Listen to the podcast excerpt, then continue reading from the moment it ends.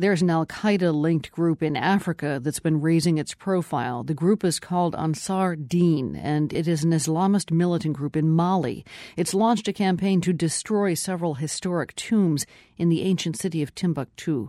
The militants claim that the tombs violate Islamic law. Last week, they attacked and damaged several sites in Timbuktu, and now it's being reported that the group completely destroyed two ancient tombs. Alida Boye was a former coordinator of the Timbuktu Manuscripts Project, which is at the University of Oslo in Norway. Could you describe for us these tombs that have been destroyed? The tombs are, as you say, they're ancient tombs, most of them from uh, many from the Middle Ages. As most buildings in Timbuktu, they're made of mud, adobe, like you have in Santa Fe in the United States. These tombs are also made of, of mud. Who is in the tombs? You've probably heard about Timbuktu and the 333 saints.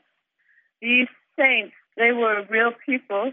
They were great scholars of the time. And the scholars of today can trace back the teachings of Islam in Timbuktu back to these scholars that are, uh, or saints as one calls them.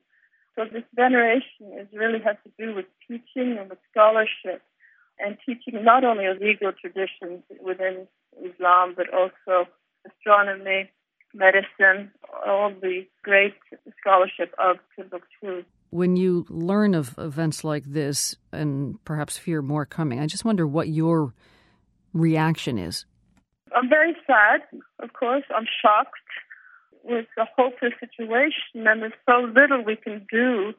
Because if if anyone came in with any kind of a military intervention, the first thing they would use is these monuments.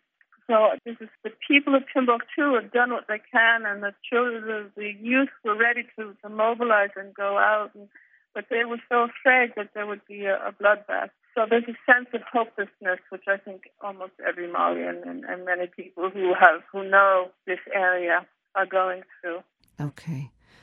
Thank you very much. Okay, thank you.